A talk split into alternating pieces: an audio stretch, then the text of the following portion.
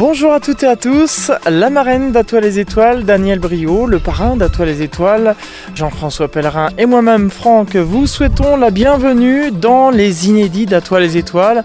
Vous savez, ce nouveau rendez-vous qui vous propose du contenu en complément des émissions qui ont lieu. Et pour ceux qui ont suivi l'émission du 18 juillet, vous le savez, le thème était à la découverte de l'Observatoire de Côte d'Azur, dans le sud-est de la France.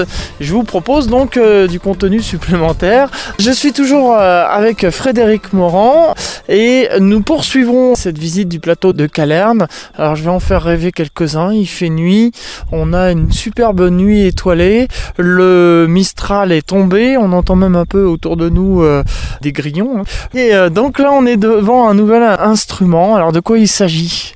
Alors cet instrument, pour le décrire un peu, donc est composé de deux télescopes de forme un peu particulière qu'on appelle les télescopes boules, qui sont euh, tout simplement des télescopes qu'on a mis dans d'énormes sphères qui fonctionnent comme des rotules et qui leur permettent donc à la fois de pointer bien sûr n'importe quelle direction du ciel comme tout télescope qui se respecte, mais aussi de tourner autour de leur axe pour euh, qu'on puisse récupérer les faisceaux issus de ces deux télescopes afin de les mélanger de façon cohérente, donc en égalisant strictement le trajet parcouru par la lumière depuis l'étoile que l'on observe, on observe la même étoile avec les deux télescopes, en passant par les télescopes jusqu'à l'endroit euh, où on mélange.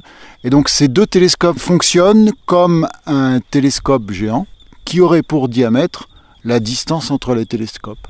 Alors comme on le voit là, les télescopes sont mobiles sur des rails, et on peut donc les écarter de 12 à 70 mètres et donc simuler du point de vue de la résolution, c'est-à-dire du plus petit détail observable, des télescopes équivalents de 12 à 70 mètres de diamètre, qu'évidemment pour le moment on ne sait pas encore fabriquer d'une seule pièce et qui coûterait extrêmement cher.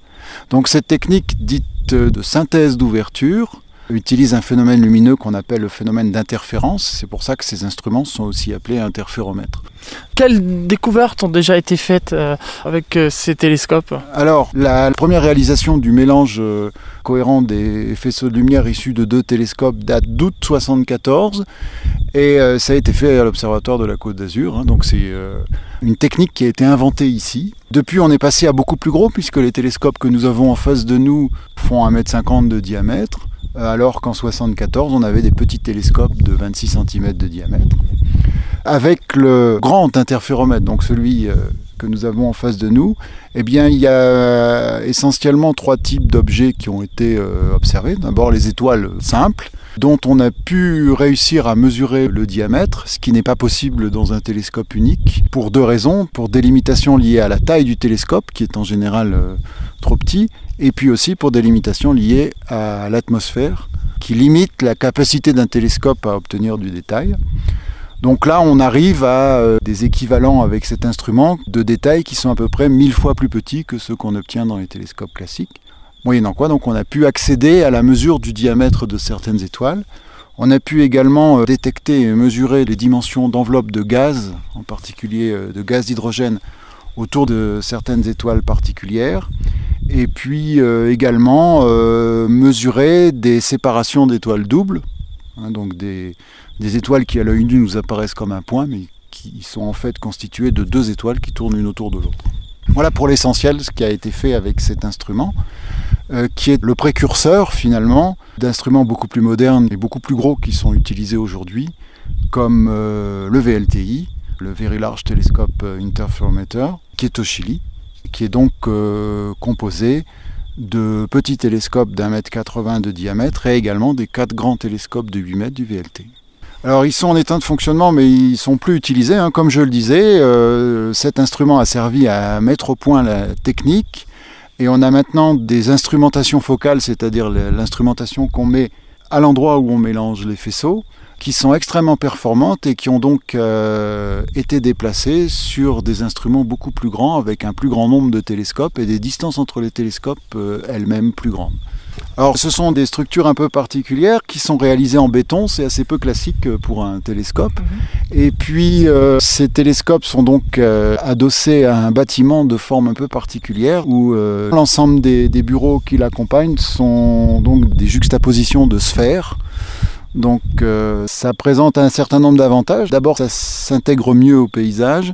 Ça permet de limiter les turbulences atmosphériques. Hein. Le vent coule mieux sur un, dôme euh, sphérique que sur un toit en pente ou un, bâtiment euh, rectangulaire. C'est une architecture qui a été développée par un architecte qui s'appelle Antilovag et qui a également proposé ce genre de construction sur la côte, pas très loin de chez nous, à Théoul-sur-Mer où il a construit avec euh, une architecture euh, tout à fait euh, identique la, maison de Pierre Cardin. On peut éventuellement maintenant entrer à l'intérieur du bâtiment où se produit la recombinaison des faisceaux pour ah bah voir un peu les, ah bah les, systèmes particuliers que demande cette technique. Eh bien, allons voir ça de plus près.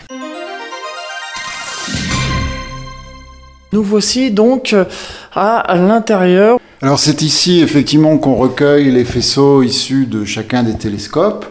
Et donc il y a un, certain nombre de composants optiques qui permettent d'adapter les dimensions du faisceau, de corriger de certains effets optiques, euh, comme par exemple la dispersion atmosphérique, et puis ensuite, au milieu de cet ensemble de composants optiques, de recombiner les faisceaux, c'est le, terme, c'est-à-dire de les mélanger, mais euh, pour obtenir les informations que donnerait un télescope géant équivalent, on ne peut pas mélanger ces faisceaux lumineux de n'importe quelle façon. Il faut, comme je l'ai dit, qu'il y ait une égalité rigoureuse des trajets parcourus par la lumière, depuis l'étoile jusqu'à l'endroit où on mélange en passant par les télescopes.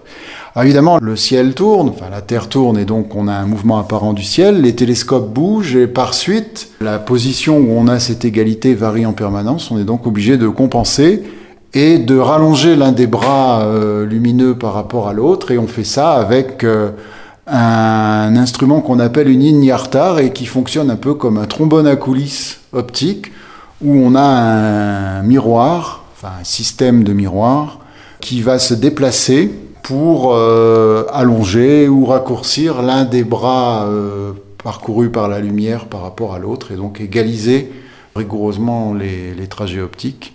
C'est euh, un système qui est relativement complexe puisqu'il faut réaliser cette égalité euh, pratiquement au millième de millimètre euh, près.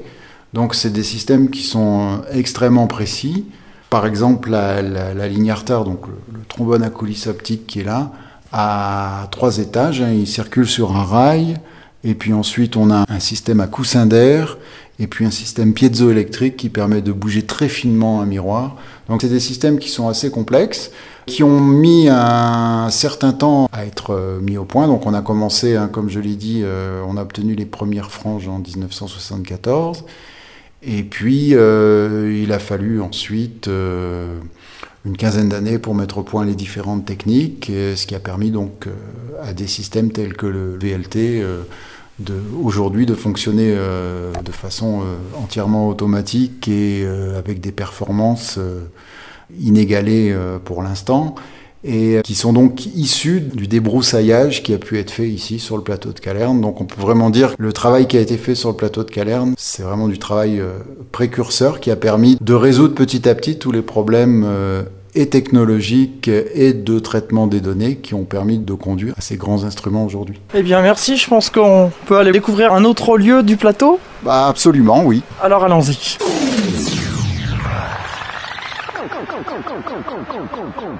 Nous nous trouvons dans une autre pièce qui est encore euh, munie d'un laser également.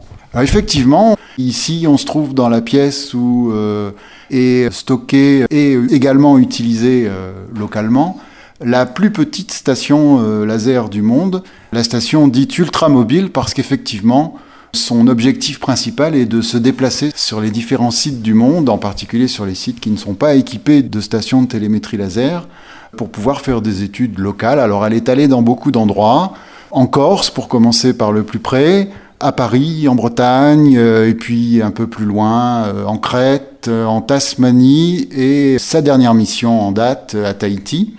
donc le but de cette station, effectivement, de se déplacer, donc Tout à l'heure, on a vu un télescope d'un mètre cinquante de diamètre. Ici, on a un petit télescope de 13 cm de diamètre. Donc, évidemment, la taille de ce télescope ne permet pas à cette station de travailler sur les satellites les plus hauts, encore moins, bien sûr, sur la Lune. Mais les objectifs euh, scientifiques sont à peu près les mêmes que la station MEO, hein, le gros télescope. Euh, donc, là, un peu les mêmes applications euh, scientifiques, puisqu'on travaille sur les mêmes satellites que ceux qu'utilise la grosse station, en dehors des plus élevés bien sûr, puisque les performances de la station, compte tenu de la taille de son télescope, ne permettent pas de les atteindre.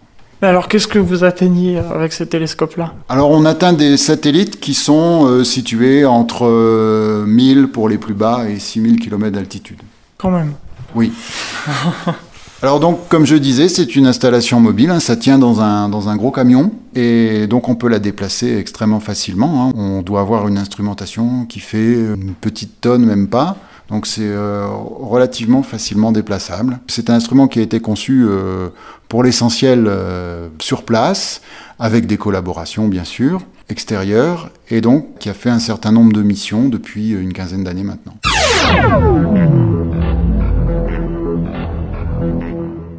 Nous revoilà dehors pour euh, conclure cet inédit d'À toi les étoiles. On entend un petit peu le vent dans le micro. Hein. Alors je vais vous faire rêver un peu. La nuit est complètement tombée maintenant euh, sur euh, le plateau de Calerme. Et malgré la pollution lumineuse engendrée par les villes d'Antibes et de Nice, eh bien, je peux vous dire que le ciel n'est quand même pas mal hein, par rapport à la région parisienne. Si on avait ça dans la région parisienne, eh bien on se plaindrait pas. On a quand même un beau ciel pur, on voit bien les étoiles et je crois que je vais en profiter une partie de la nuit.